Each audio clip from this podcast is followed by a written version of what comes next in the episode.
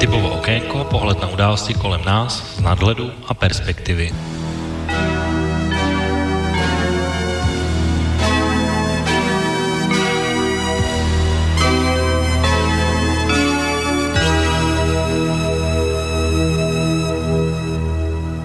Páteční podvečer, vážení posluchači, od mikrofonu vás zdraví Intipo a začíná dnes další relace Okénko s datem 11. května 2018.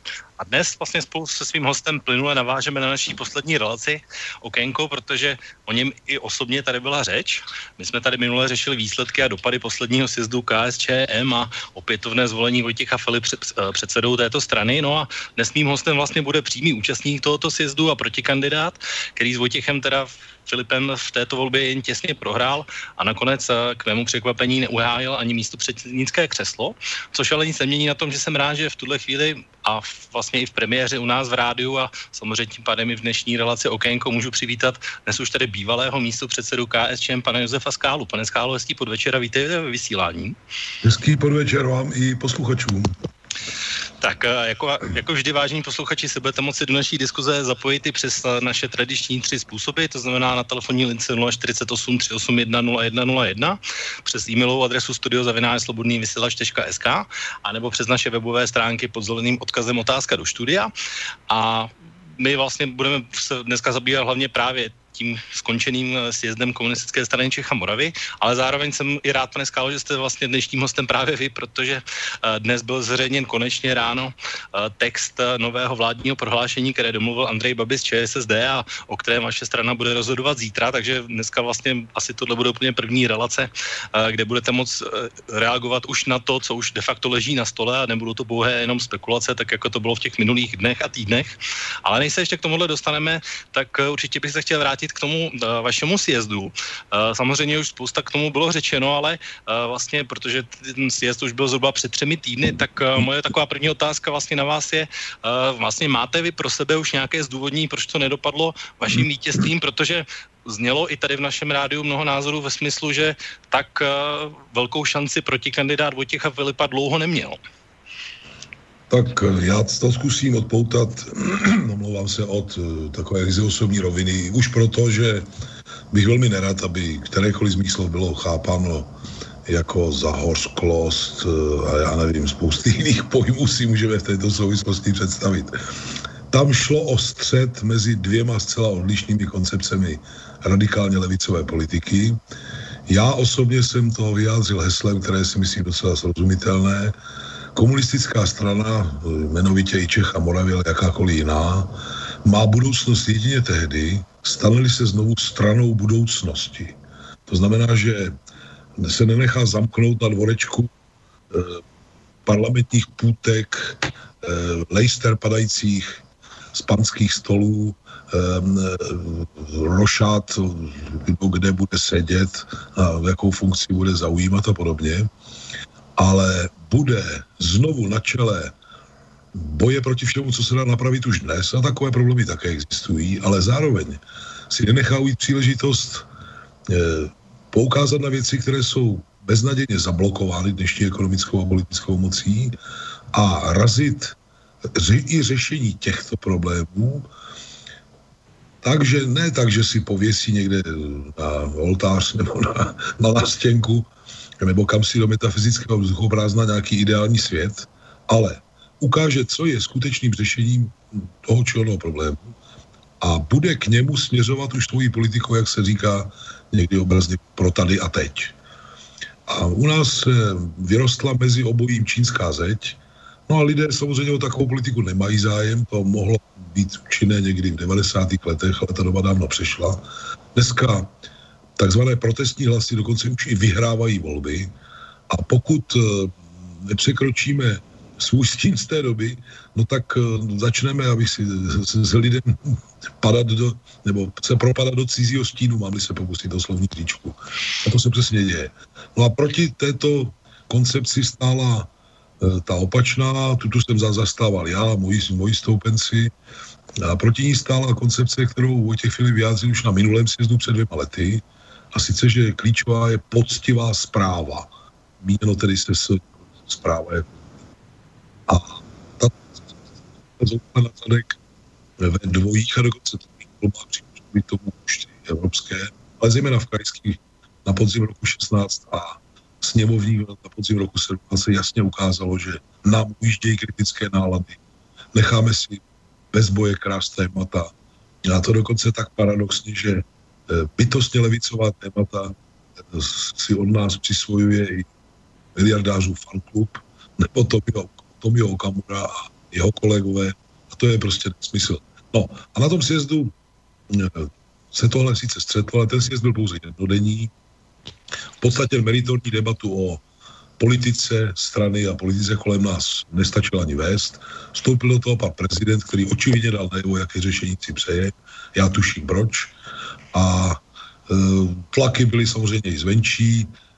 Přestože já jsem všude říkal, že chceme stranu budoucnosti, tak mě prodejná žurnalistika soustavně hanobila jako jakéhosi bláznivého nostalgika, lídra ultrakonzervativní opozice, stalinistů a tak dále a tak dále. To jsou groteskní tvrzení, která jsou naprosto rozporuplné.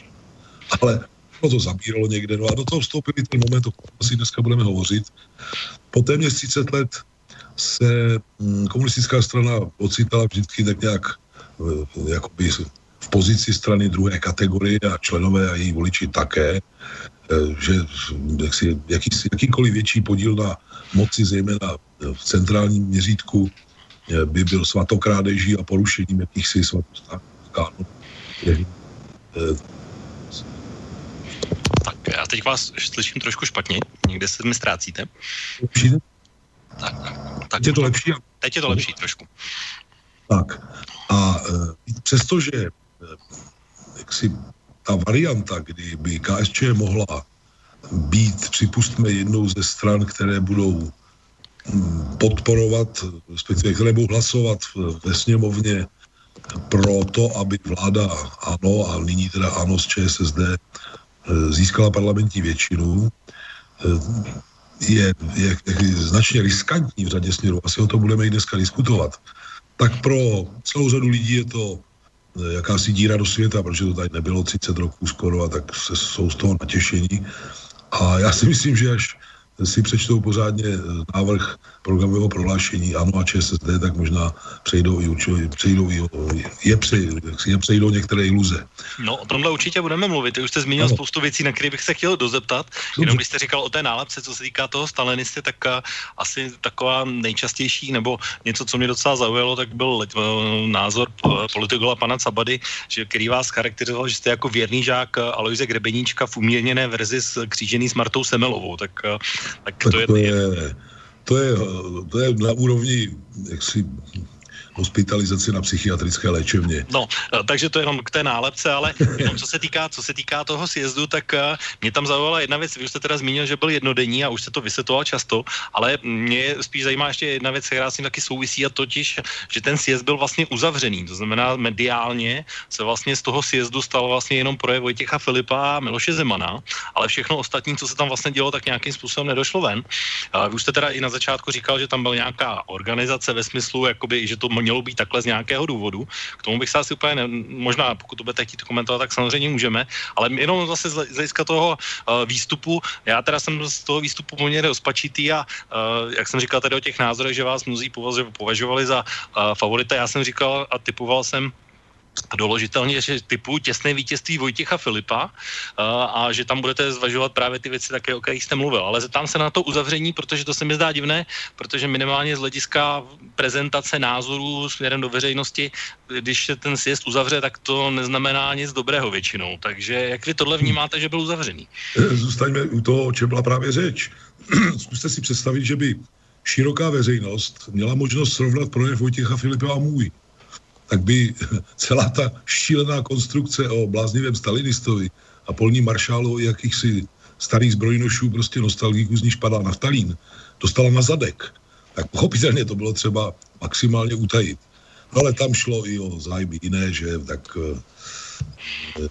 pan Andrej Babiš a jeho hnutí se též aktivně zapojilo do dění kolem sjezdu, pochopitelně, protože oni potřebují takového partnera, který nebude klást jaksi odpor určitým věcem, když to řeknu hodně diplomaticky. A některé jiné síly, které, abych tak řekl, výplatu od státu, to nikoli na úrovni. Tak zase vás slyším hrozně špatně teď. To nějak musí být nějaké vlny, já jsem ve stále stejné pozici. Jo, teď je to lepší. Teď je to výborný. Tak já budu nějak předkloněn přímo k mikrofonu, varujte mě vždycky. Takhle, přiznejme si, že všichni, kdo si nepřejí, aby komunistická strana Čech a Moravy byla životaschopnou radikální opozicí, tak pochopitelně vykonali všechno pro to, aby k té změně nedošlo. Politika, kterou ta strana provádí, a je to personifikováno Vojtěchem Filipem a některými dalšími, se očividně neosvědčuje. Prostě vede k výsledkům, které jsou velmi patrné. Vojtěch Filip se vzal stranu z 41 poslanci její vedení a dneska jich má 15. A tak dále, a tak dále. No a každý, kdo má zájem, aby pořádná opozice v naší zemi nebyla, aby nebyla životaschopná, aby nebyla přitažlivá pro širší veřejnost, tak pochopitelně vykonal vše pro to, aby zablokoval stav, který tu je. No a tak co k tomu mám říct si víc? Takhle to prostě každý soudný člověk to tak vnímá a ty povídačky o konzervativcích a podobně. Víte, to se přeci poznají podle slovníků. Jestli se četl někdy moje texty, tak a texty, co já vím, Vojtěcha Filipa, já nevím, Pavla Kováčíka a dalších, tak snad mi dáte za pravdu, že nejméně se nějakému aparátnickému starému jazyku podobá to jak se vyjadřuju já, ani nikoli prostě oni. Takže i to je matatelným svědectvím nebo důkazem toho, jak prolaná a účelová je celá ta verze. Ale pojďme ještě možná k některým číslům. V prvním kole, vy jste to možná zaznamenal také, to skončilo 110. Nebo 110, tak. 110 ku 105. Já jsem to napsal v jednom rozhovoru, který vyšel dneska na docela reprezentativní webu. Být předsedou komunistické strany 12,5 roku já a stát se mi něco podobného, tak mám pouze dvě možnosti. Buď jdu k mikrofonu, řeknu děkuji, tak jsem pochopil, že to asi už není ono. A nebo tam jdu a řeknu, dejte nám, prosím vás, přestávku 10-15 minut. Já se s tím, kdo se mnou uhrál v podstatě remízu v prvním kole, musím poradit, co dál. A pak bychom se vrátili k mikrofonu a řekli bychom, že souhlasně, že ten z nás, kdo vyhraje v druhém kole, tak žádá delegáty, aby zvolili toho druhého za statutárního zástupce. No a na tom sjezdu se stal samozřejmě pravý opak. A v soutěži o místopředsedu pro ideově politické odborné zázemí já jsem v prvém kole získal 139 hlasů. Stanislav Grospič 54, to je vzdálenost 2,5krát, že? Jiří Dolejš, miláček všech médií pravicových, získal 41 hlasů a byl čtvrtý. To je mimochodem informace, která je jednou z nejutajovanějších o průběhu 10. sjezdu KSČM. No a v druhém kole to prostě ti, co si nepřáli moji jakoukoliv přítomnost v tom vedení, uhráli na rozdíl mezi Standou Grospičem a mnou v řádu 5 hlasů. 5 hlasů. Takže je zřejmé, o co šlo.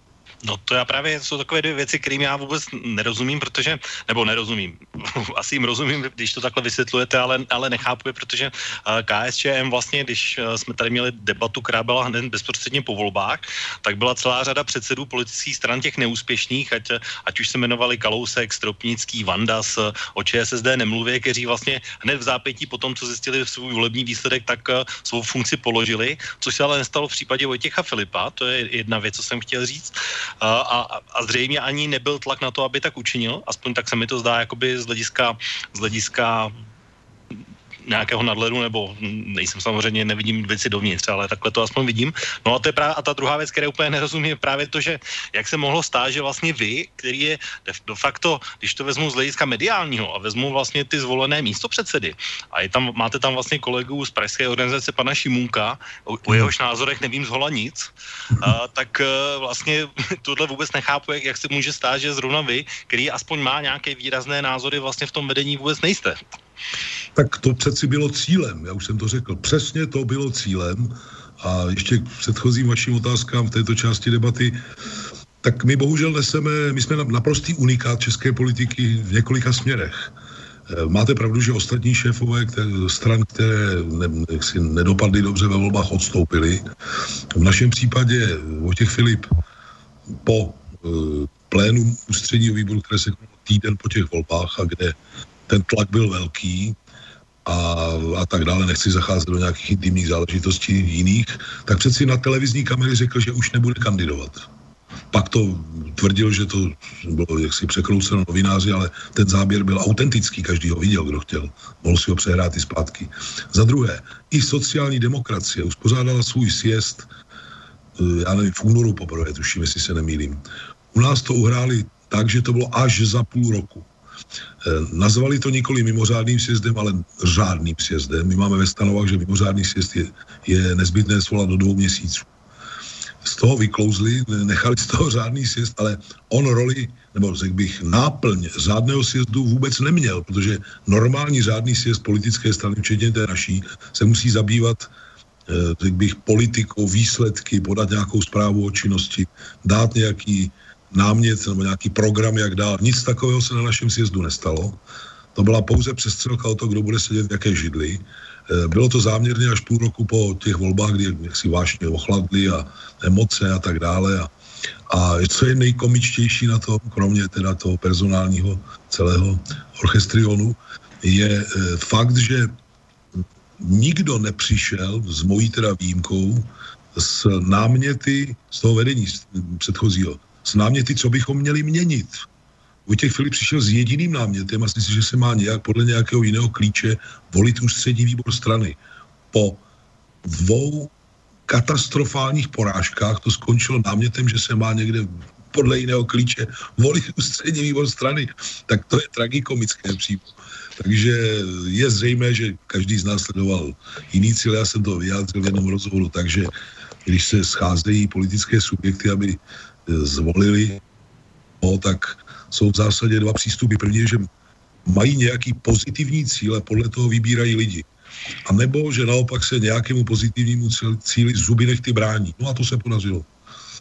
No já jsem vlastně, teď se mi trošku nahráli na další otázku, kterou jsem se chtěl nepochybně zeptat, a to je vlastně, když byste měl úplně laicky říct jako veřejnosti, co vlastně ten sjezd jako té veřejnosti chtěl říct, tak mě teda jako napadá jediný vzkaz, který řekl, tak KSČM je spokojená s 8% a pokračuje na stejné trajektorii. A já, když jsem mluvil o té předpovědi, jakoby, že v tuhle chvíli vyhraje Vojtěch Filip, tak ona měla ještě druhou část.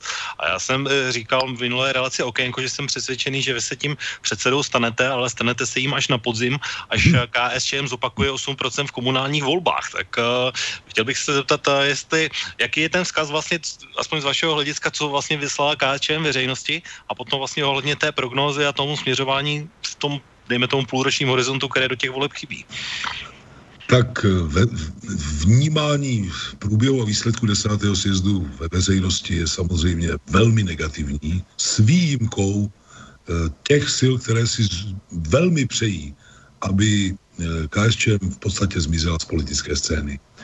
Já jsem na sjezdu varoval, že pokud se někdo pokusí to zabetonovat, to, co se neosvědčilo, nebo dokonce válcovat onen proud ve straně, který je nějak spojován s mým jménem, a samozřejmě nejde zdaleka jenom o mě, který chce zásadní změny té politiky, její modernizaci v tom nejlepším slova smyslu, takže lidé mnozí přestanou se účastnit stranického života úplně, mnozí položí stranické legitimace a budeme mít velký problém sestavit kandidátky do voleb říjnových, a to jak obecních či komunálních, tak i senátních do jisté míry. No a bohužel toto se potvrzuje, jsou stovky, dovolím si tvrdit, že stovky určitě členů strany, kteří tu legitimaci už pokládají, a já se jim snažím přesvědčit i prostřednictvím místních funkcionářů, ať to nedělají, ať vydrží, protože takto to nemůže být do nekonečna a nějaká změna k lepšímu musí nastat. Já nevím, jestli se jí podaří provést už po říjnových volbách, pač máte pravdu, že musel by se stát zázrak, aby jejich výsledky byly nějaké pozitivní v porovnání s minulostí. A mám-li být upřímný a férový, tak samozřejmě přiznám, že i kdybych třeba vyhrál postpředsedy, nebo soutěž o postpředsedy já bych měl velké problémy obstát v komunální volbách, protože naše členská základna dlouhodobě stárne.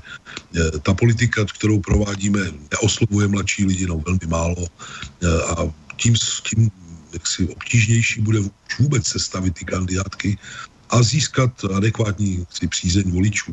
Nicméně, kdyby se změnil obraz strany, a lidé by nás začali vnímat jinak, než nás vnímají teď, tak pochopitelně by byla větší šance jak na adekvátní počet získaných hlasů, tak také na sestavení takových kandidátek, které by lidem připadaly mladší, bohatnější a reprezentativnější. No, jenom mimochodem, vy se teda chystáte kandidovat, nebo jak to vidíte z hlediska toho půlročního horizontu, protože budou tady komunální volby třeba v Praze, to znamená tam, kde vy kandidujete normálně při parlamentních volbách, nebo bude se obměňovat třetina senátu, tak někam tohle myslíte, že vás strana vyšle, když to řeknu takhle? Já se přiznám, že mě na dvou pražských obvodech ani o sobě nevěděli navzájem. Kandidovali, nebo schválili, abych byl kandidátem do Senátu. Já jsem se jim zdvořile omluvil, protože musím taky nějak zajistit svoji existenci a je velmi pravděpodobné, že pracovní uplatnění, které jsem musel rychle alternativně si nějak získat, může být spojeno s poměrně delšími pobyty v zahraničí pracovními a těžko si budu představit, jak bych se postavil před kolektivy komunistů v Praze jedné i druhé, kde mě schválili, kde chtěli, abych kandidoval. Kdybych třeba 14 dní tady nebyl, 3 neděle tady nebyl, zrovna před volbami. A to já bohužel neumím garantovat, že bych se mohl uvolnit z toho pracovního vytížení. Čili, a oni to všichni jak si pochopili a říkali, chápeme tě, no tak musíš teď nějak prostě si zajistit svoji existenci a tak dále, takže je to srozumitelné. Ale pokud je o to, kdo bude kandidovat, tak jestli vůbec vyvstane otázka změny a jak to bude s těmi, kdo by kandidovali, no tak zatím jedinou další reálnou nějakou alternativu byla Kateřina Konečná, která na 10. sjezdu získala poměrně solidní počet hlasů. Ona má vlastně takový ten problém v úzovkách, co má Jiří Pospíšil, to znamená, že vlastně tím, že je europoslankyně, tak není tady úplně pokaždé a úplně k dispozici, takže... Káča má 2 problémy nebo 3. První je to, co říkáte, spojit výkon předsedy politické strany, zejména když je v kritické situaci, s výkonem role europoslance plnohodnotně je obtížné samo o sobě. Jiří Pospíšil prokazuje tím, že musí být v Bruselu a Štrasburku a cestovat jinde, že jeho viditelnost na české politické scéně a v médiích je samozřejmě tím omezena. A Káča má ještě jeden, a to je hezké ženské poslání, ona má malýho caparta, zhruba 2letýho, a bydlí v Novém Jičíně. A zkuste si představit, že krom výkonu teda těch dvou funkcí ještě se potřebuje dostat z Prahy do svého rodiště, kde je její rodina a kde se stará její rodina o toho malého účinu. Já jsem se jí ptal, zda to vidí jako zvládnutelné, je to mladá ženská, jí 37. Ona mi řekla, že ano, dobře, tak to já respektuji její názor, ale jsem si vědom, že objektivně to tak snadné, jak se jí to možná jeví, nemůže být. Dobře, uvidíme, já nechci předjímat co a jak. Já mám jednu zásadu, že se nikdy do žádné funkce necpu jako z vlastní vůle. V tomto směru jsem stará škola. Musí to chtít někdo jiný po mně, abych měl by si, jo, je nás víc, my to od tebe chceme. No dobře, pak ano, ale abych někde byl jako modelka pomolu a říkal, já jsem ten nejkrásnější a nejchytřejší, tak to není můj styl prostě. To já si myslím, že teď ani by to asi nebylo úplně dobré, protože když se podívám vlastně na včerejší preference z agentury STEM, tak KSČM má 8,5%, čili plus minus v rámci statistické chyby, dejme tomu stejný výsledek, jako je v parlamentních volbách a až se budeme bavit vlastně o tom jednání a účasti na vládní spolupráci s ANO a ČSSD, tak já jsem dneska mě napadlo takové pěkné přirovnání, že krokodýl ANO se chystá vlastně sežrat 2 návnady k, vlastně jako svůj potravu, takže k tomu se ještě určitě dostaneme, ale ještě bych se chtěl ještě chviličku zůstat u toho sjezdu. Vy jste tam zmínil, že vlastně i Miloš Zeman se vlastně jakoby tím svým projevem vlastně jakoby naznačil svou preferenci a to je vlastně názor, který zazněl v relaci tady u nás v rádiu v relaci, kterou jsem moderoval v Duologu, protože Vlk z portálu Kosa právě říkal, že Miloš Zeman tu preferenci vyjádřil hned s tou úvodní větou soudružky a soudruzi milí Vojto, tak samozřejmě oni mají dlouholetou nějakou spolupráci už ze sněmovny ještě asi z hlubokých 90. let, takže samozřejmě se znají, ale jak vy vlastně vidíte ten projekt projev Miloše Zemana jako součást toho sjezdu, což byl jeden z těch dvou mediálních výstupů, protože kromě tady toho oslovení milý Vojto, mě tam samozřejmě a mediálně se to propíralo vlastně ten projev z hlediska toho, jestli byl vítězný únor prohraný a podobně a vlastně procesy v 50. letech, rok 68, rok 89, vlastně to asi nemuselo být úplně věci, které se vám poslouchaly dobře. Z mýho hlediska. Já jsem dokonce dostal, to byl takový zvláštní paradox, slovo hned po prezidentovi. On promluvil, odešel ze sálu, kamery byly vypnuty a odneseny a já jsem dostal slovo. A já jsem se i vymezil k tomu projevu. Zdvořil, ale vymezil jsem se, nebudu zdržovat prostě jak. Zkrátím to asi tak, že promluvila hlava státu, zazněly myšlenky, s nimiž se můžu stotožnit, třeba bych jej podepsal, a zazněly takové, které jak si říkají o polemiku. Pan prezident říkal, že se má naslouchat argumentům a přemýšlet o nich. Nakolik ho znám, tak jistě on by přemýšlel o argumentech, kdyby je vyslechl, teď už tady není, tak je nevyslechne, třeba mu je řekne někdo potom. A některé jsem vyslovil a nechci držovat. Tak ale vraťme se k jádru vaší otázky.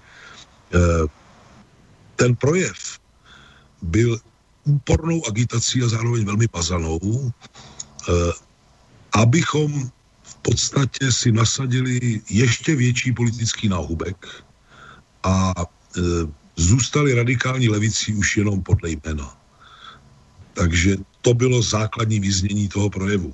Dokonce v závěru pan prezident říkal, nechtějte toho moc, nenarušte tady šanci, nepohřbějte šanci. To už říkali na sjezdu sociální demokracie, taky nechtějte vládní posty a chtějte jenom nějaké kontrolní funkce.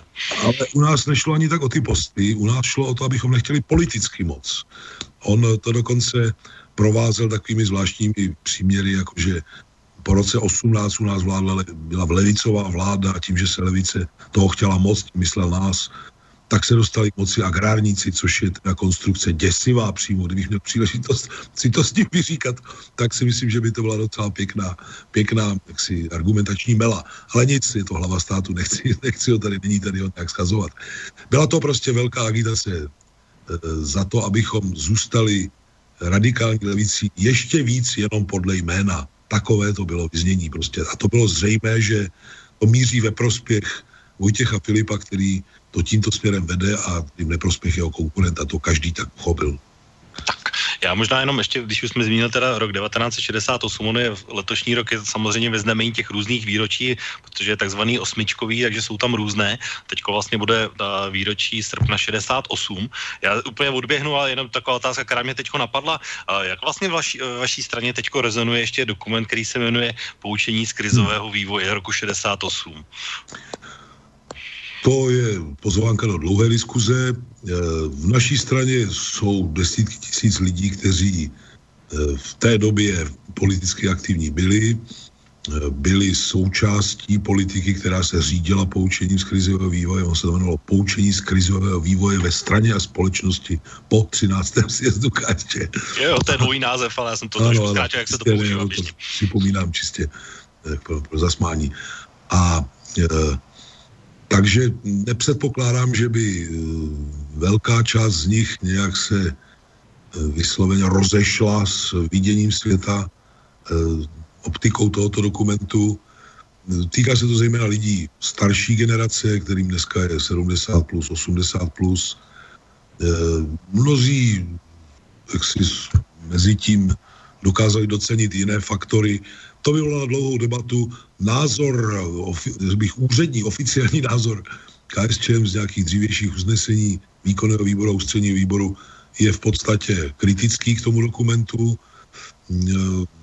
My máme ovšem ten problém, že strana se není s to shodnout na nějakém uceleném hodnocení minulosti, protože tam jdou proti sobě názory velmi zjednodušeně takové, které z jedné strany chtějí vylít vaničkový dítě a z druhé strany tak si se brání úporně takové interpretaci. Já s ní nesouhlasím tedy také. Já si myslím, že ta pravda je mnohem konkrétnější a strukturovanější. Ale při nynějším složení strany dosáhnout nějaké názorové jednoty na tyto otázky je velmi obtížné. No já ještě se vrátím vlastně k tomu problému, je tak, jak jste o tom mluvil, že na začátku, že vám vlastně a hnutí ANO a SPD vlastně vykradli program, protože já jsem četl na Parlamentních listech právě jedno vyjádření, možná to byl rozhovor, kde vlastně, protože tomu předcházelo vyjádření Vojtěcha Filipa v České televizi, že vlastně za to, že vlastně je chybná komunikace, tak za to můžete vy, jako Josef Skála a vaši tři pražští místopředsedové, tak vás aspoň podle toho rozhovoru to docela rozlobilo jakoby z hlediska toho názoru, tak možná ještě by to chtělo asi vysvětlení, no teď na trošku větším prostoru. No tak já to zkusím stručně, podívejte se. Ano, já jsem se stal takhle. Po více než čtvrtstoletí byl znovu ustaven na 9. předminulém sjezdu strany úsek ideově politické práce a komunikace. A já jsem stal jako místopředseda nově zvolené strany, jsem, jak si ho měl v gesci. No ale to, kdo bude chodit do televize a do rozhlasu a podobně, o tom rozhodoval Vojtěch Filip. Mediální porady pravidelné týden co týden řídil on osobně. Tyto všechny věci si nechal v rukou, takže například mě nikdy ani jednou jedinkrát neposlal do rozhlasu ani do televize. Pokaždé, když jsem tam byl, tak to bylo na žádost těch televizních či rozhlasových stanic. Tak vyčítat mě například, že jaksi mediální obraz, o to tragikomičtější, že já jsem své straně přinesl možnost koupit celoplošnou televizi, šířenou terestricky přes kabel i přes, jak se tomu říká, no, přes... Satelit. Satelit, správně, jsem si nemohl vzpomenout na to slovo. Za pouhých 10 milionů korun, která nebyla zadlužená, měla v tu chvíli už půlmilionové publikum pravidelné a byla a sama prokazatelně se provozně samofinancovala. Tak například tento projekt, který nikdy nikdo předtím, ani potom komunistické straně nepřinesl, tak ten byl zaříznut. Já samozřejmě tuším proč. Stejně tak, já vám řeknu čísla, před volbami. Vojtěch Filip byl před volbami loňskými parlamentními od 1. září do 20. října, tedy než se volby konaly, 86krát televizi. Jiří Dolejš 77krát. Já z vůle strany ani jednou, ale jaksi z vůle televizních rozhlasových stanic tuším 6krát. A tvrdit, že já jsem při tomto rozložení jaksi příležitostí se obracet na širokou veřejnost vinen tím, že na lidi působilo naše působení jaksi neslaně, nemastně, vyhýbavě, bezpohlavně, bez zuby a tak dále. To je opravdu velmi nepěkný žert. No, ale padnul, bohužel, je to tak. A... No, já jsem se k němu vymezil velmi ostře v Parlamentních listech. Já zásadně nikoho ze svých kolegů nemám ve zvyku někde napadat, ale pokud napadne někdo mě, no, tak mě nezbývá, než se ozvat. No jenom teď, když jste mluvil o té televizi, tak to je vlastně taková věc, kterou jsem měl taky připravenou, protože to byla jedna z odpovědí, kterou jste právě dával v tom rozhovoru v časopisu Argument, který vyšel dneska, který se taky zmiňoval, tak mě to jenom zaujalo, že vlastně jste měl tu možnost koupit nějakou televizi, tak jsem si říkal podle těch parametrů, tak jak jste říkal, která by to tak asi mohla být a jenom mě ta představa docela překvapila, jako že vlastně jste uvažovali, nebo že byl ten nápad jako koupit televizi, to mě docela i překvapilo. Jestli můžu, já budu úplně upřímný a nemám důvod to skrývat. Jednalo se o regionální televizi, znáte ji, to je v základní nabídce, přes každé STB prostě to běží a STB míněno Setobox, nikoli tajná policie. To bych no, možná, neviděl. Možná jenom pro slovenské posluchače ta regionální televize je název, to není jako, že regionální ano, televize jako označení. Ano. Velký ber. A byl jsem odmítnut s tím. No a já řeknu tedy naplno důvod, proč jsem byl odmítnut.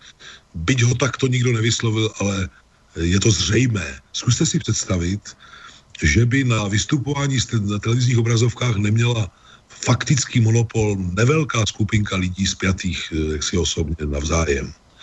A že by disponovali televizním kanálem, kam bychom kromě svých vlastních představitelů mohli vodit pravidelně osobnosti levicového, politického a intelektuálního spektra. Všechny ty Oscary Krejčí, Ilony Švihlíkové, Ivany Davidy, Zdeňky Zbořily a tak dále. No, já to řeknu tady natvrdo.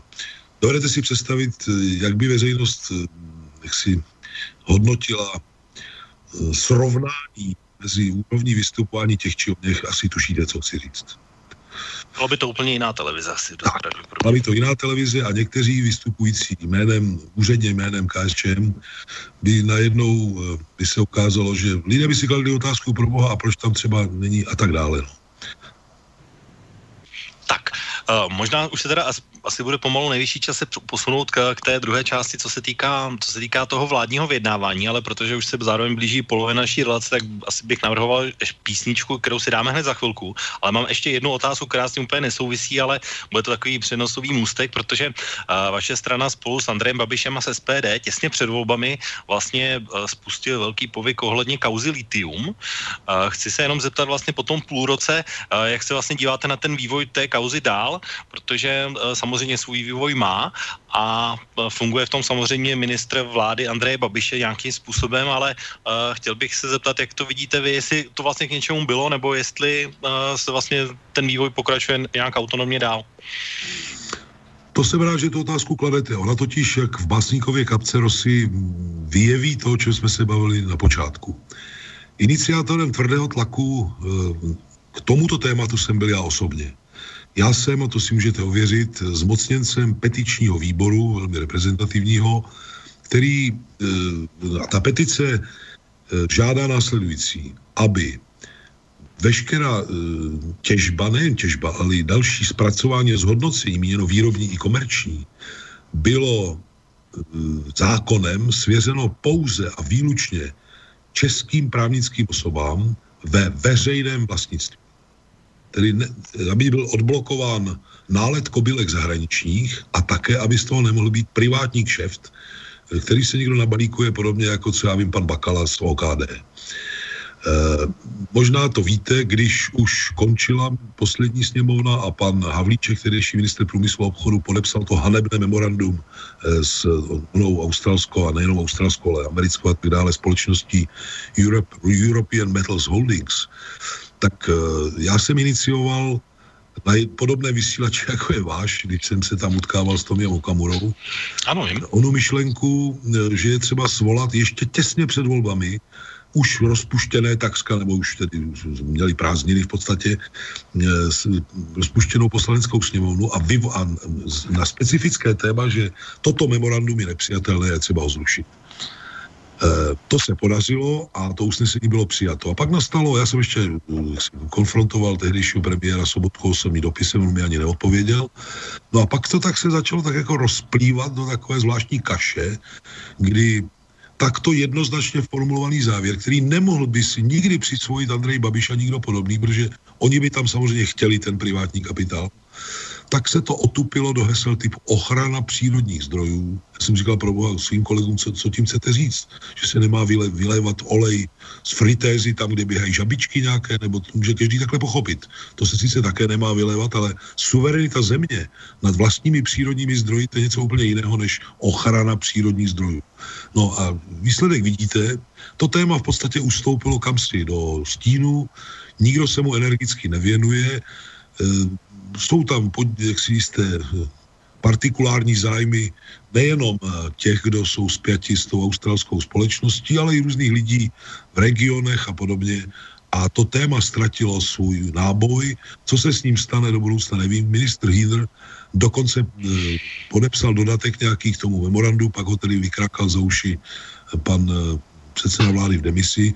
Údajně to memorandum bylo vypovězeno, ale to hlavní se neděje.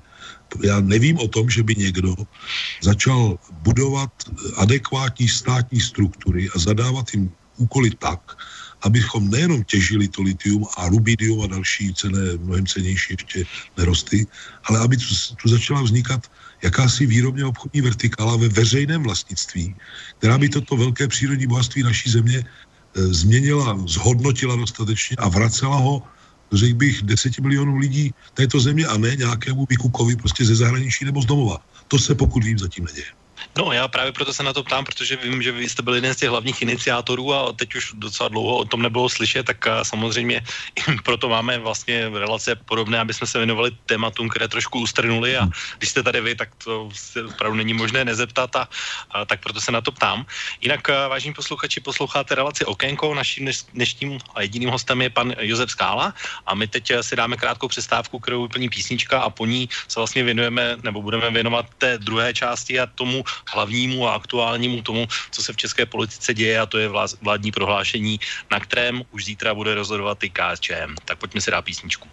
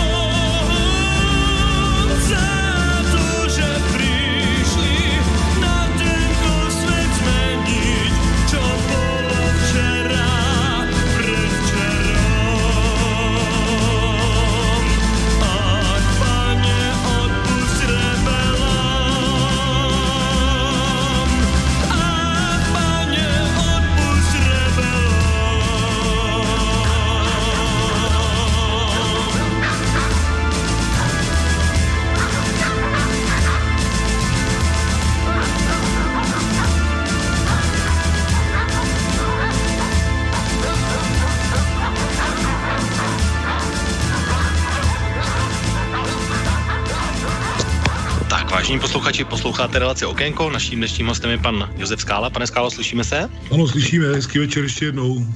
Dobrý večer ještě jednou. Teď vás slyším zase výborně, takže teď je to úplně ideální situace. Jenom pro vás, vážení posluchači, pokud byste se chtěli pana Skály zeptat na cokoliv, co vás zajímá ohledně české politiky nebo postoju KSČM, tak máme tradiční způsoby, jak to můžete udělat přes e-mailovou adresu studio@svobodnyvysielac.sk, přes naše webové stránky pod zeleným odkazem otázka do studia nebo na telefonní lince 048 381 0101. No, já jsem tady vlastně před písničkou, pan Skálo, říkal, že dneska je takový docela důležitý den v české politice. Z toho hlediska, že už konečně bylo zveřejněno to vládní prohlášení, které má i vaše strana odsouhlasit.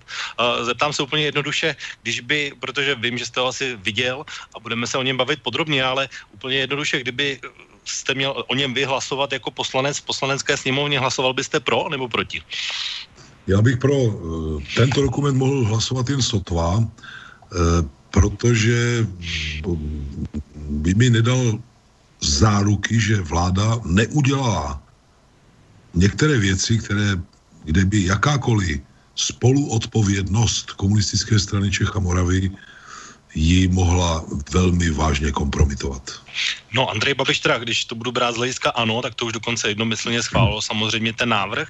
A Andrej Babiš se dneska vyjádřil, že budu citovat úplně konkrétně po tiskové konferenci, tak řekl, že komunisti nemají na vládu žádný vliv, komunisti pouze umožní vznik té vlády na základě programových dohod, řekl Andrej Babiš. Tak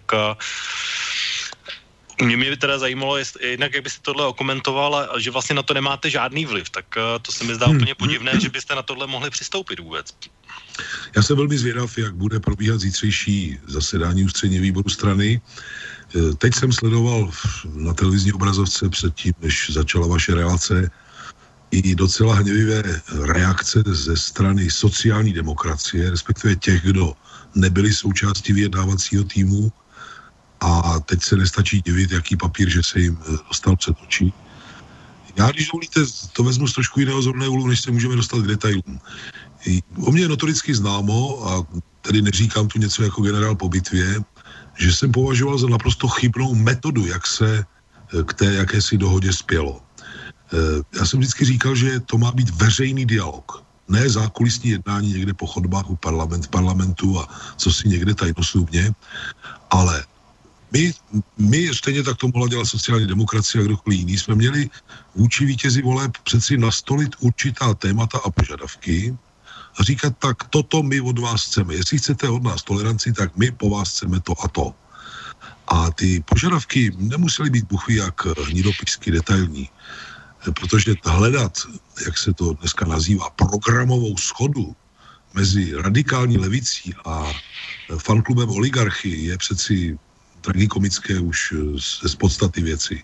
No to je hrozně divné právě, že vůbec tyhle dvě strany jako nějakým způsobem můžou komunikovat nebo jednat minimálně. Samozřejmě pragmaticky se domluví dvě strany na čemkoliv, ale vlastně a jenom co jste říkal hodně těch požadavků, no tak to je vlastně taková věc, která se vždycky dělá. Co já si pamatuju, tak si pamatuju, že vlastně vždycky komunisté měli nějaký seznam, který byl veřejný, ale není to ještě, nevím, jestli to bylo za Miroslava Grebeníčka, nebo jestli už to bylo ještě úplně v raných dobách Vojtěcha Filipa, ale letos, kdyby se mě zeptal teď, vlastně, jakoby co teda komunisté po ANO chtějí, tak nevím. No tak máte svatou pravdu, že já jsem vždycky tohle vznášel i na jednání kolektivních orgánů. Jsem říkal, pojďte na ulici a zeptejte se lidí, jestli vůbec tušej, cože potom Andrej Babišovi chceme. To přeci není možné, aby lidem nabili podezření, že se to všechno dělá z nějakých důvodů jiných, než o jakých hovoříme, než kvůli proto, aby si pár lidí sedlo do nějakých potom židlí placených státem a bohužel z toho nás lidé podezírají. Já tím netvrdím, že nechci tím obvinit přímo svoje kolegy. Nicméně vzniknul jim poměrně masově tento dojem, tak je to špatně, to nám prostě ublíží. Ale za druhé, přeci to samo jednání nikdo nevěděl, jak k čemu přivede. Dneska taky to vypadá, že možná nepřivede k ničemu a že nakonec pan Andrej Babiš řekl, že mohou být předčasné volby. A přeci už to jednání samo má být nástrojem aktivní politiky. Veřejnost měla vědět celé ty měsíce, co my od Andreje Babiše chceme, jeho hnutí chceme, jak on na to reaguje. My jsme to měli formulovat tak, aby to nacházelo oporu většinové veřejné mínění, aby tedy vítěz voleb byl řekl bych, bombardován i ohlasy většinového veřejného mínění a aby bylo pro něj velmi obtížné se z některých věcí vykroutit. Ale tohle se přesně nedělo. A za druhé, hledání programové shody mezi subjekty takto navzájem vzdálenými svojí podstatou a okruhem zájmu, který hájí a tak dále, je samo o sobě zvláštní, když to řeknu hodně diplomaticky. Osobně bych šel přesně opačnou metodou. Já bych se obrátil na šéfa vítězného hnutí a řekl bych, podívejte se, tak my vás můžeme tolerovat, pokud neuděláte za A, za B, za C, za D. Jakési negativní limity. Já jsem to nazýval v těch diskuzích tak, že vláda musí říct, co se zaváže, že nesmí a co musí. Řečeno dvěma slovy. A kdyby se postupovalo takto a byl z toho veřejný dialog, tak jsme dávno někde prostě, že bychom věděli, má-li to smysl nebo to smysl nemá. Někdo to vidí černá bílá, že to vůbec nikdy nemá smysl. To já ten názor nezdílím. Já si dovedu představit, že to může mít smysl, protože co je cílem? Zabránit tomu, aby se k moci vrátili staré struktury, abych použil okřídleného pojmu, loupeže tisíciletí. To je legitimní cíl. Oni jsou v parlamentní menšině, protestní hlasy je porazili, oni se vstekají a tak dále. A jakmile by Andrej Babiš tvořil vládu s některými z nich, no tak by mu svázali ruce jaksi svým dědictvím a motivy, které z toho plynou. Ale jinak to má být o mantinelech, o tom, co se zaváže vláda, že neudělá. Já takové mantinely tam žádné nevidím v tom, co jsem si přečetl. A dokonce tam nevidím ani spoustu, možná jsem to četl příliš rychle, spoustu věcí, o níž nám bylo opakovaně zdůrazňováno, že snad bylo dosaženo jakési shody s hnutím ANO. Například co do kvantifikovaného a vymahatelného růstu minimální mzdy, co do kvantifikovatelného a vymahatelného růstu starobních důchodů a tak dále a tak dále. A bylo nám také řečeno, že se snad ANO zaváže, že nebude navyšovat počet našich vojáků v misích jaksi zahraničí. No jak jsem si to přečetl, tak jsem nabil domů, že mají dokonce do Pobaltí. Přesně tohle mám tady připravené právě, to jsem chtěl přečíst a to je to, co si myslím, jako, že pokud vaše strana tohle schválí, tak si myslím, že můžete polovině svých voličů říct nashledanou, protože to je vlastně takový úplně zásadní fundament nebo úplně zásadní kámen vaší politiky, bych řekl, že tak minimálně 2 desetiletí, to, co budu číst za chvilku a velmi bych se že by tohle mohlo projít. Teda samozřejmě říkám, jsem zvědavý, jak se k tomu vaše strana postaví, ale teď přesně jsme na jeden z těch bodů narazili. Jakoby. Ano, a víte, nám dokonce z těch průběžných jednání, když jsem ještě ve vedení strany byl, tak byli jsme informováni v tom smyslu, že prioritou, pokud je o vazby na nadnárodní instituce, ve vládním prohlášení bude OSN. Teď se dočítám, že to je Evropská unie a NATO. Za druhé nám bylo řečeno, že se hnutí ANO zaváže, že nebude vysílat žádné vojenské jednotky na ruské hranice v podstatě. No tak Pobaltí to je ruská hranice a tak dále. My máme dokonce usnesení ústředního výboru z doby těsně před sjezdem, které se podařilo nevelkou většinou prosadit, z pléna, nikoli, že by s tím přišel předseda třeba, který má zahraniční politiku na starosti. A to říká, že pokud by se vláda pustila do nějakého zvyšování počtu vojáků v zahraničí, takže že má ti, kdo vyjednávají s hnutím ANO, že mají zákaz na to přistoupit. Vysloveně takto je to tam řečeno. Čili to bude asi docela pozorodná mela. Ale já vám řeknu jednu malou epizodu, která možná osvětlí i posluchačům celý ten rozdíl a prostě kam jsme se to dostali, kde jsme mohli vyplnit někde jinde. Já jsem byl předevčírem, možná jste to zaznamenal, Četka o tom informovala, BBC tu přijel tým až Londýna a v jazyce anglickém uspořádal hodinovou takovou přestřelku v divadle Archa, kde jsme byli 4 panelisté, byl tam ministr Adam Vojtěch, byl tam Tomáš Jirsa, blízký ODS a tak dále, byla tam novinářka z Respektu paní Silvie Lodr. A byl tam narvaný sál, asi 250 lidí typu, prostě, co vyštudovali někde hlavně nějaké americké a britské univerzity a minimálně v polovina těch lidí v sále byli i cizinci, anglicky mluvící cizinci v Praze. Byla to zajímavá přestřelka, můžete si ji poslechnout, oni nějak se stříhají trošku zítra v 8 hodin na World Service a pro celý svět. A poté, po té přestřelce jsme pozváni na velmi pěknou večeři do obecního domu. A snad se neurazí jeho excelence britský velvyslanec, byl to rozhovor mezi čtyřma očima, ale já ho tady řeknu a snad se neurazí, když se o tom dozví. Bavili jsme se o české politice, až jsme došli ke vztahu mezi ANO a KSČM. A já jsem mu říkal, podívejte, to je samozřejmě určitý krok předu, veřejnost to bude vnímat jako jakousi další legitimizaci KSČM, ale z druhé strany je to krok velice prekérní a riskantní. A proč? Tak jsme si to vysvětlili na příkladu vztahu k NATO. A já jsem říkal, vaše excelence, víte, já na to mám metodu, já bych osobně uplatnil metodu jinou, jsem říkal, jak bych to řešil já, věděl, že jsem prohrál si 100 pár hlasů, a tak jak byste to řešil vy? Já jsem říkal, vidíte si, já bych si sedl s panem předsedou Babišem a řekl bych mu, pane předsedo, NATO má ustavující dokument konstitutivní, který se jmenuje Washingtonská smlouva. Je z roku 1949. A v prvním paragrafu či článku toho dokumentu se říká, že NATO se bude striktně řídit chartou Organizace spojených národů. A charta Organizace spojených národů říká, že užít vojenské síly je legitimní pouze ve dvou případech. Buď k sebeobraně proti vnějšímu napadení, anebo na základě rozhodnutí Rady bezpečnosti OSN. A já bych se velmi bavil, říkal jsem panu velvyslanci, kdybych třeba na televizní kamery mohl pana předsedu vítězného hnutí a nyní tedy vlády v demisi konfrontovat tím a tázat se, jestli snad má problém s tím, že by se řídil konstitutivním dokumentem NATO. Pan velvyslanec se usmál, říkám, máte to vymyšlený velmi mazaně a sofistikovaně, ale na rovinu vám říkám, že že bychom byli hrozně neradi, kdyby se Česká republika řídila ustavujícím dokumentem na to, zejména tímto článkem, tak tady jako v kapce rosy Pásníkově řečeno vše. Zkuste si představit jednání s předsedou vítězného hnutí vedené tímto způsobem, pokud možno veřejně. Co by asi pan Babiš říkal na to, kdybych se ho tázal, proč se nechce řídit ustavujícím dokumentem, konstitutivním, věčně platným, trvale platným dokumentem na to. No tohle nikdo neudělal, takže ta otázka zůstala otevřená.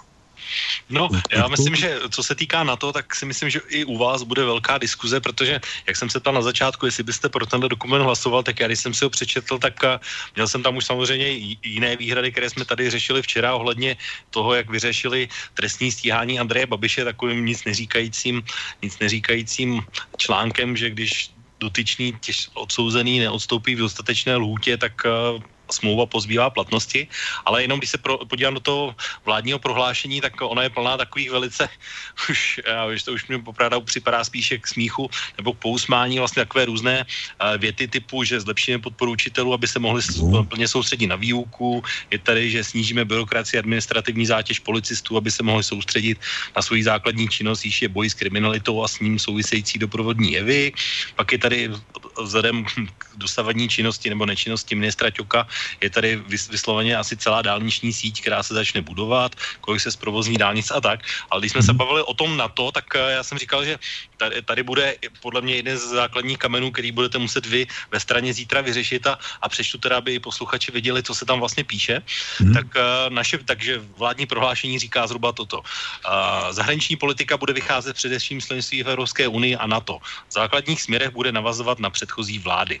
Transatlantická vazba je nejdůležitější bezpečnostní obchodní hodnotou vazbou pro Evropu i Spojené státy. NATO je páteří naší bezpečnostní politiky. Členství v NATO je pro zajištění obrany naší země klíčové a nemá alternativu. Bezpečnostní záruky kolektivní obrany ale nejsou samozřejmostí. V rámci zpravodajských komunit NATO a Evropské unie budeme usilovat o efektivnější vzájemnou informační výměnu. Zavazujeme se i nadále účastnit na mírových misích a dalších aktivitách NATO. A teď tady jsou právě vyjmenované to, co se vlastně bude dít. To znamená, že Česká republika bude aktivně přispívat do zahraničních operací NATO, Evropské unie či OSN, které budou v souladu s mezinárodním právem a definovanými bezpečnostními a obrannými zájmy České republiky. A zároveň ale zapojení našich vojáků do zahraniční spolupráce budeme i nadále podporovat. Posílíme účast na mírové a výcvikové misi v Afghánistánu. Zvýšíme přítomnost v Iráku, budeme přispívat do předsunuté vojenské přítomnosti v Pobaltí a posílíme samozřejmě účasti v dalších složkách NATO, to znamená silách rychlé reakce, sil vysoké pohotovosti a ještě těch dalších, ale to už bylo trošku navíc. No, pane Skálo, mě z toho prostě vychází, že pro tohle hlasovat nemůžete. Já bych pro tohle nehlasoval nikdy, ani náhodou, to máte svatou pravdu. Tam se někdo možná bude pokoušet to uhrát na tom slovíčku, které budou v souladu s mezinárodním právem, ale to jsem zvědav, jestli se mu to podaří. Pokud snad na tohle mí kolegové v nynějším vrcholném orgánu strany mezi sjezdy přistoupí, tak se obávám, že bychom spáchali politické harakiri. No, já proto jsem říkal, že to bude asi velice zajímavé, protože když jsem tohle četl, tak jsem si říkal, no ale tohle prostě bych se velmi divil, že by mohlo vaší stranou projít minimálně. Já dokonce bych se, nevím teda, to je pro mě hádanka teď, divil, kdyby sám Vojtěch Filip snad se pokusil žádat ústřední výbor, aby něco takového podpořil. To si myslím, že je natolik přes čáru, že snad ani on nemůže udělat. No, jak říkám, oni tady vlastně tohle je takový asi nejcitlivější článek toho, co vlastně prošlo, ale říkám, jsou tady nějaké další věci, protože ještě předtím, než byl ten text zveřejněn, tak samozřejmě se řešily takové věci z hlediska asi vašeho důležité, ale vlastně trošku podružné. To znamená, to se týká prvních 3 dnů v nemoci a nevím, zvyšování důchodu a já nevím všech tady těch věcí. Tak je tohle něco, co tohle vlastně jako nemůže vyvážit, ani když se na to podíváte v komplexu, protože to prohlášení docela dlouhé, ale říkám, kdybyste pro ně hlasovali, tak 100% vaši příznivci minimálně na tomhle vás musí ukřižovat úplně snadno. Naprosto máte pravdu. A pokud je o ty ostatní témata, víte, ta metoda takzvané programové schody se dopracovala k vágním 7 v podstatě bodům, které budiž jsou také svým způsobem důležité. Já jsem je v tom programovém prohlášení při rychlém letmém čtení mnohé z nich ani nenašel, mimochodem, v té podobě, jak se nám to prezentovalo. A hlavně ale ty body pokrývají malilinký zlomek toho, oč v české politice a v českém veřejném dění půjde. A je absurdní vytvářet dojem, že jsme dosáhli buchví jaké schody tím, že jsme se více či méně nějak tak poloabstraktně, polokonkrétně dohodli kolem několika málo bodů, jako by to byla nějaká díra do světa. A co bude s tím ostatním? Lidé si přeci musí položit otázku, dobře. A v ostatních otázkách má pan Babiš zelenou, to si může dělat, co chce. To se může dohodnout s panem Kalouskem, Fialou, dalším a prohlasovat, co bude chtít. A my u toho budeme dělat užitečného idiota. Za další tam je někde, nás se má týkat otázka, což není součástí tohoto dokumentu, zda můžeme iniciovat hlasování o nedůvěře vládě.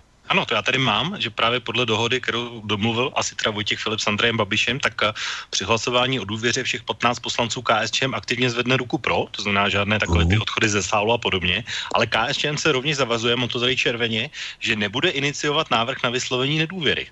Takže tím si vlastně jakoby de facto ještě pojistíte, jakoby, že ani když se vám to nebude líbit, tak vlastně budete muset asi mlčet 3,5 roku podle toho, jak to tady je napsáno.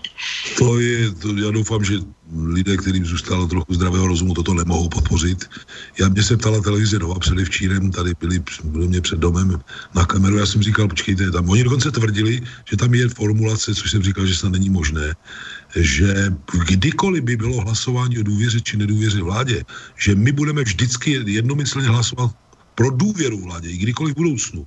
Já jsem říkal, to mi ani neříkejte, to se mi zdá neuvěřitelné a jakýkoliv bod tímto směrem bych si dokázal představit jedině v případě, že by byl vyvážen, a to adekvátní měrou, závazkem vlády, že to, co jsme říkali před chvílí, že některé věci prostě nikdy neudělá.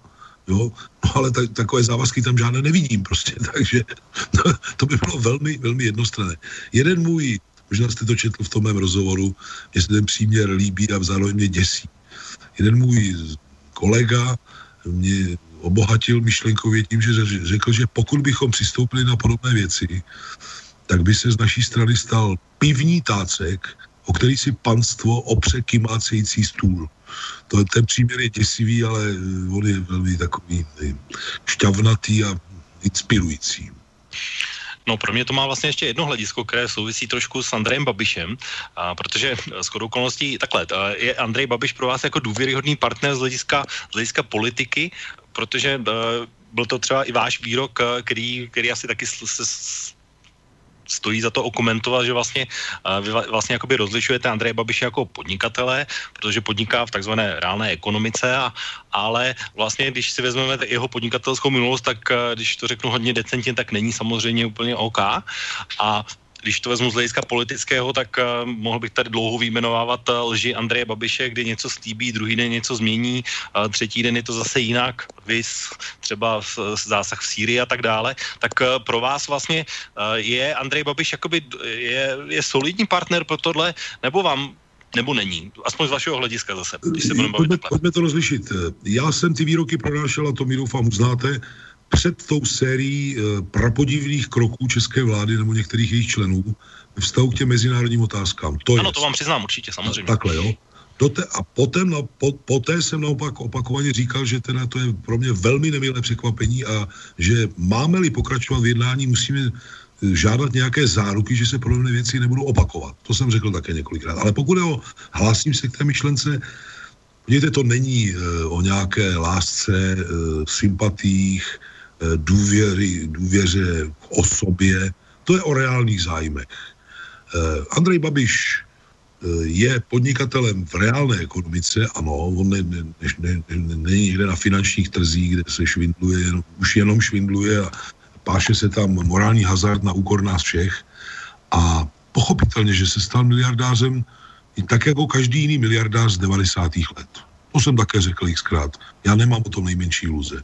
Dobře, už je tím miliardářem, ale podniká v reálné ekonomice a chtě nechtě tedy závisí na kupní síle dolních 10 milionů. Švindlovat na finančních trzích může člověk, který může být úplně jedno, jestli vy a já, nebo tedy já bych nemluvil o vás, se budu pást před šervůdem, pojídat trávu, protože mi nic jiného nezbyde. Kdo prodává kuřata, buřty, koblihy, chleba, rohlíky a podobné věci, tak chtě nechtě potřebuje kupní sílu masy lidí, protože jinak ty rohlíky nemá komu prodat a ta kuřata. To sice z něj nečiní žádného lidumila, nicméně má jiný specifický zájem oproti těm, kdo jsou pouhými místodržícími zahraničního mamonu a zahraniční moci. A za druhé, Andrej Babiš se konkurenčně v politice musel vyrovnat s těmi silami, které se dneska krčí v parlamentní menšině. A aby se s nimi mohl vyrovnat, aby je porazil, tak musel nastolit zaprvé také některá víceméně levicová témata nebo témata plebejská a zároveň se musel vůči nim velmi kriticky vymezit vůči jejich hanebné minulosti. On v parlamentě pronášel nejenom tam hněvivé projevy, kde jim dokázal spočítat spoustu lupáren i zločinů. Chtě nechtě se tím dostat do konfliktu, který je příznivým terénem pro nějaký postup dopředu. Čistě chladnokrevně, pragmaticky, cynicky chcete-li, a ne snad proto, že bych zahořel láskou k životní kariéře pana Andreje Babiše. No a teď jsme na křižovatce, kdy opravdu pustit zpátky k moci síly reprezentované pány Kalouskem, Fialou a podobně by byla by této zemi nic dobrého nepřineslo. Oni by vázali ruce i případnému koaličnímu partnerovi, jakým je ANO. A dalším možným východiskem po známém výsledku voleb je, že budou předčasné volby a ty předčasné volby zřejmě nerozdají karty buchví jak jinak, ba naopak mohou posílit ještě pozice třeba pana Babiše a třeba vím Tomia Okamury a dalších. Takže nějaký živý zájem na předčasných volbách, které by byly průlomem kupředu, asi nikdo z nás nemá. Tedy je snaha se nějak popasovat s tím hřištěm, na kterém stojíme. No a tady je třeba hledat reálné šance a samozřejmě vidět i reálná rizika. A já jsem už v předchozích minutách vysvětloval, v čem se domnívám, že ten způsob vyjednávání s vítězem voleb byl chybný prostě v řadě směrů. A podle toho také tomu odpovídá výsledek. Kdyby, a teď se opakuji, byla veřejnost bombardována pozitivní návrhy, které se dají těžko odmítnout a pan Babiš a celého hnutí by bylo, řekl bych, sevřeno tímto veřejným míněním, tak by ty rozhovory asi probíhaly, respektive ten výsledek těch rozhovorů by byl jiný. No ale to se bohužel nestalo. Takže teď leží na papíře návrh, který je z velké části přáním hnutí ANO a k tomu jsou jakési přílepky, které jsou poloabstraktní, polokonkrétní a žádný velký pokrok v této zemi samozřejmě nesignalizují nebo neplánují a navíc tam jsou body, které jsou pro nás naprosto nepřijatelné, takže aspoň pro mě tedy určitě. No vlastně ono to je, že dost často se a podle mě chybně ano, jakoby personifikuje s Andrejem Babišem ve smyslu, že ano, on je ten šéf, on je ten majitel, on si to řídí, ale pak jsou tady vlastně ty konkrétní lidi, kteří jsou vlastně ti výkonní složce a vy jste vlastně jako pražský obyvatel jako pražský kandidát KSČM, tak máte vlastně, nebo musíte mít logicky zkušenost se 4letým primatorováním Andreje Krnáčové, které samozřejmě je naprostá katastrofa.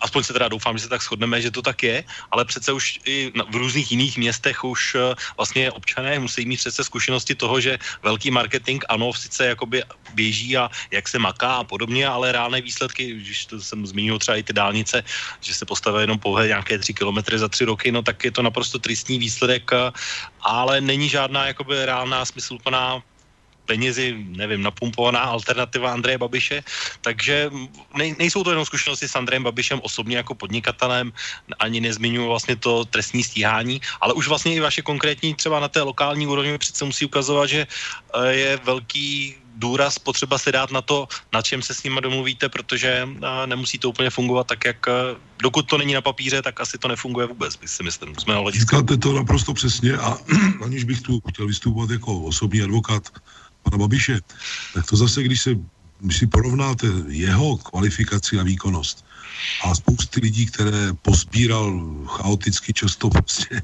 i z vrakovišť jiných politických subjektů, tak to on je ještě velký mák oproti celé řadě jeho kolegů na ministerské úrovni, primátorské a v krajích a podobně.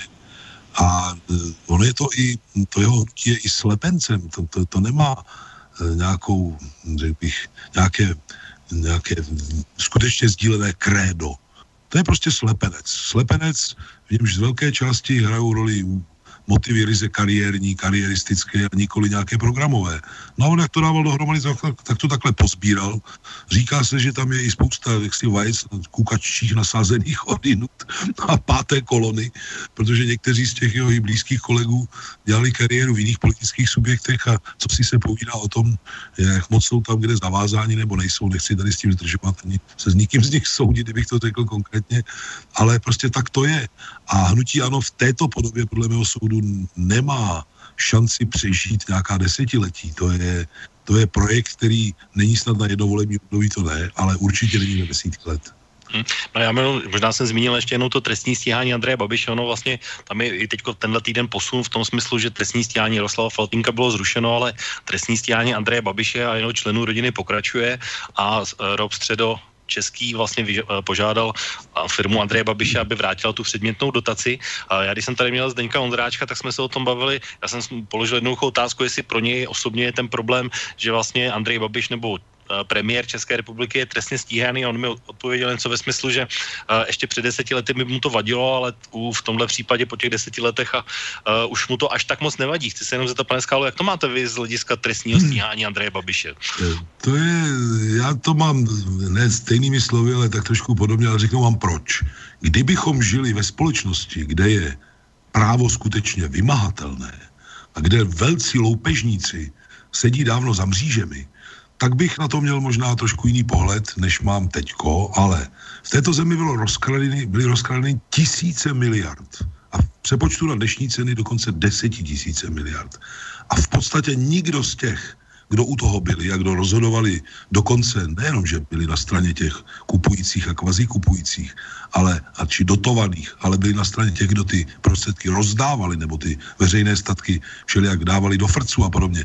V podstatě nikdo z nich za to nebyl potrestán. Vezměte si kauzu OKD. Tam je vlastně teď taky rozsudek, vlastně, který ale říká, že ani soudní znalec, ani ti úředníci, kteří to připravovali, nějak potrestání nebudou. To asi předpokládám, že vás taky muselo zvednout ze židle.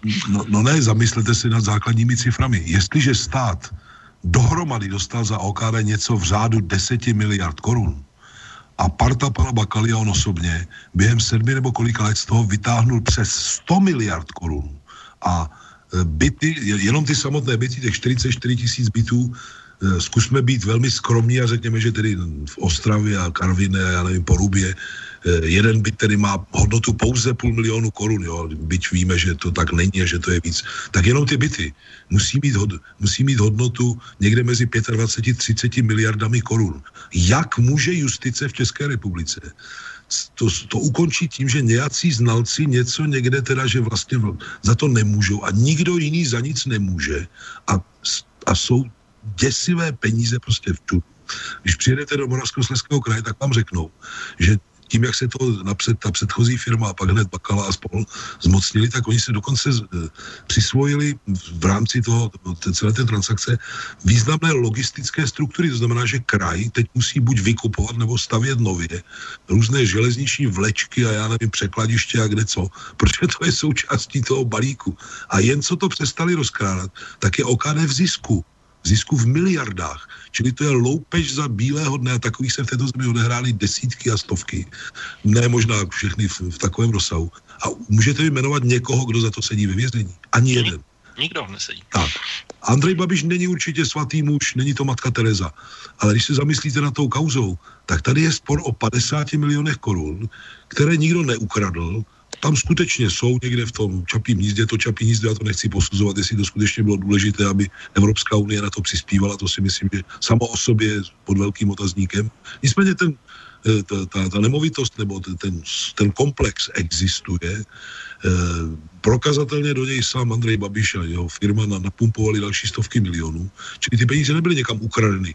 Co je předmětem sporu je, do jaké míry ta kulišárna, kterou tam sehráli s vlastnickou strukturou v nějakým čase, do jaké míry je to trestný čin. A když si to porovnáte s těma 1 000 miliard korun, tak každý musí pochopit, že ten hon na Andreje Babiše je velmi účelový a v tomto směru on má pravdu, nesporně. Kdybych žil v ideální společnosti, ne v ideální, ale ve společnosti, kde se podobná kriminalita skutečně stíhá, tak bych možná byl jaksi důraznější v tom, abych žádal, že stíhejte tady a prošetřete to, ale v tomto jaksi porovnání, nezlobte se, no, prostě to je směšný, to je velmi účelový. No, tady s tím souvisí možná ještě jedna věc, která asi také není vlastně v tom programovém prohlášení, na kterou jsem se chtěl zeptat, protože jedno z velkých témat minimálně pro sociální demokracii, ale myslím si, že i pro vaší stranu byla nějaká forma sektorové daně a něco, co by se mělo udělat proti tomu, aby se vlastně ty stovky miliard, které se vyvádí z České republiky na dividendách, aby se nějakým způsobem omezily. Já teda jsem nic takového v tom programovém prohlášení nenašel, ale chtěl bych se zeptat, jak vy se na to díváte a jaký by byl váš recept případně. Tak samozřejmě, že to je absurdní, že tam nic takového není. Já jsem spolehal, a to jsem nedocenil jeden aspekt, na to, že i pan Babiš osobně a ten tým jeho spolupracovníků, kteří nějak z Agrofertu přišli, protože podnikají v reálné ekonomice a protože jsou do značné míry v konkurenčním vztahu s potravinářskou, zemědělskou a tak dále, a nejenom, ale v chemii a jinde, jejich konkurencí zahraniční, takže by měli mít motiv, jak si z toho vyvodit závěry v daňové politice. Ale zřejmě jsem nedocenil míru, v níž Agrofert a spřízněné firmy jsou závislé na externích finančních zdrojích a na dotacích z Evropské unie. A hodně se povídá o tom, že cokoliv by mělo z vůle nynější vlády vybočit z toho stereotypu, který nás sráží do v podstatě koloniální pozice vůči některým západním zemím, tak by už asi zřejmě narazilo u některých zahraničních bank a státních struktur, jaksi Evropské unie, no a tyto instituce mají v rukou nástroje, kterými by mohli asi té skupině Agrofertu jaksi stížit život, když to řeknu hodně diplomaticky, takže obávám se, že tam někde je zakopaný pes.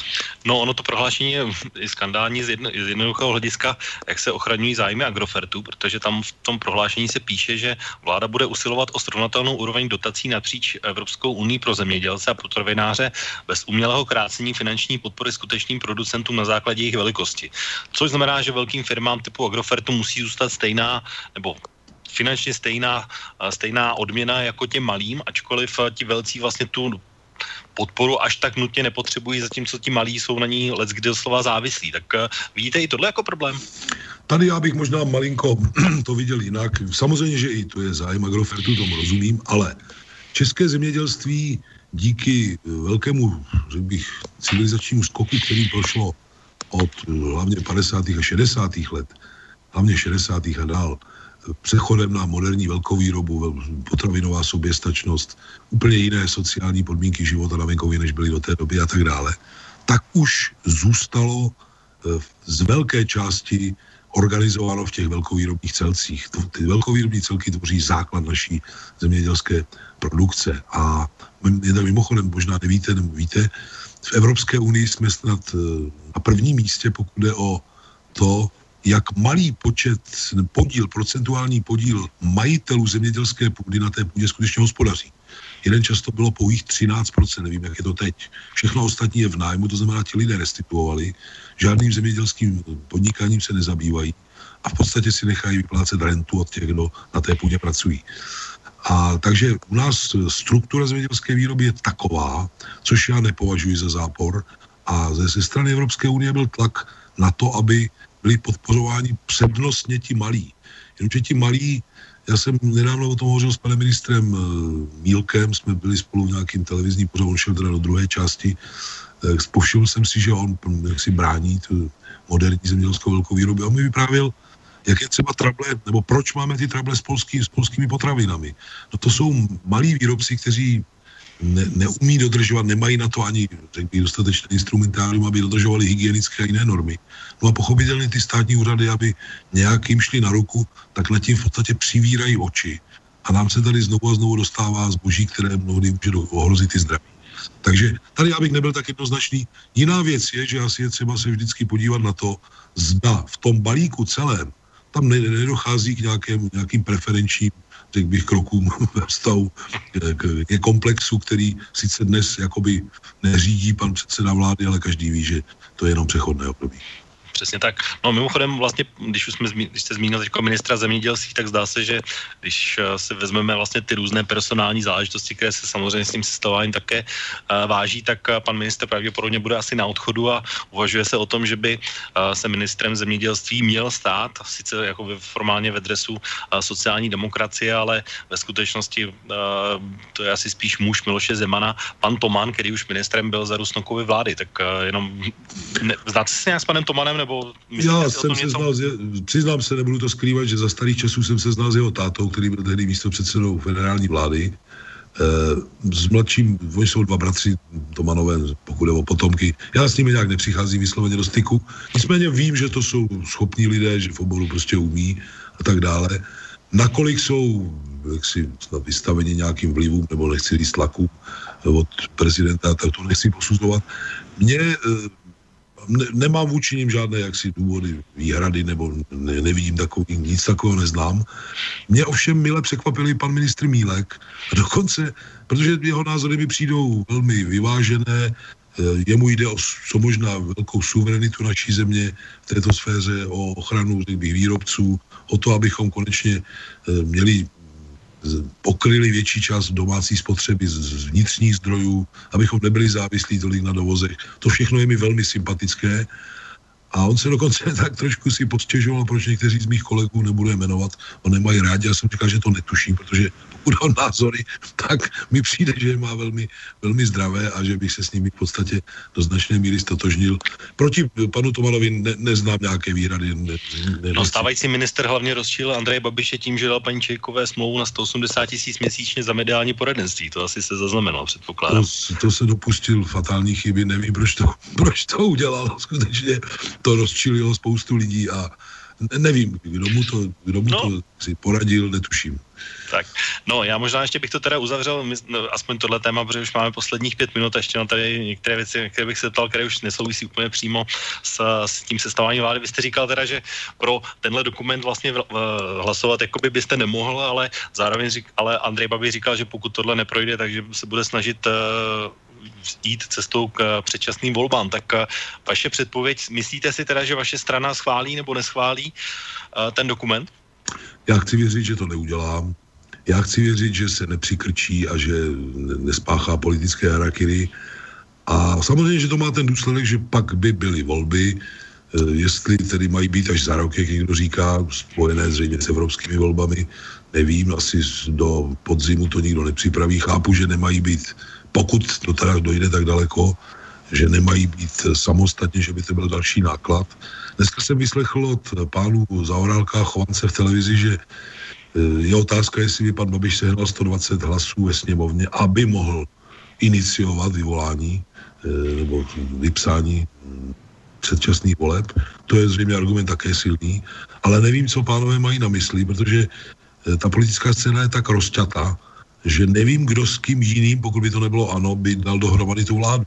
To si, jestli by to byli všichni proti ANO, s výjimkou tedy KSČ, tak to nevím, to mi přijde jako totální kočkopes. No já kdyby došlo na předčasné volby, tak jsem si téměř 100% jistý, že vznikne něco, čemu bych říkal trojkoalice STANu, Topky a Lidovců. To bude jeden takový blok. Nevím, jak by spolupracovali třeba s ODS, ale to už vlastně byl taky takový bývalý projekt, který se jmenoval Čtyřkoalice. A pak by samozřejmě bylo ANO jako hegemon, dejme tomu, nebo vedoucí část, pak by byla taková ta radikální opozice samozřejmě pod vedením Tomia Okamury a pak je tady vlastně ještě druhá strana, kterou jsme sice nezmínili, ale bavili jsme se o ní a to jsou vlastně Piráti, kteří posilují spolu s ODS také. A to je vlastně, jak jsme se bavili o té levici, že vlastně Piráti, aspoň z mého hlediska, jsou vlastně atraktivní pro, řekněme, levicový elektorát, ale mladšího věku a samozřejmě prvovoličů. A tady si myslím, že tady oni neudělali asi nic konkrétního, čím by své voliče popudili, takže by na tom teoreticky mohli vlastně také těžit. No a pak jsou tady vlastně dvě strany, to znamená vy a ČSSD, kteří samozřejmě budou mít to stigma spolupráce s Andrejem Babišem a tam teda i na základě toho, co jsme se bavili, tak nepředpokládám, že by se to nějakam pohlo. Dokonce se nedá vyloučit, že by byla atakována hranice 5% v obou případech a mohlo by to dopadnout i pro vás špatně. Krátce už, vidím, koukám na hodinky, ano, máme málo času. Tak pokud je o Piráty, to je velmi krystalický příklad selhání naší politiky. Piráti se udělali, tak říkají v dobrém slova smyslu, vyprofilovali na bytostně levicovém tématu. To bylo jejich startovací téma do politiky.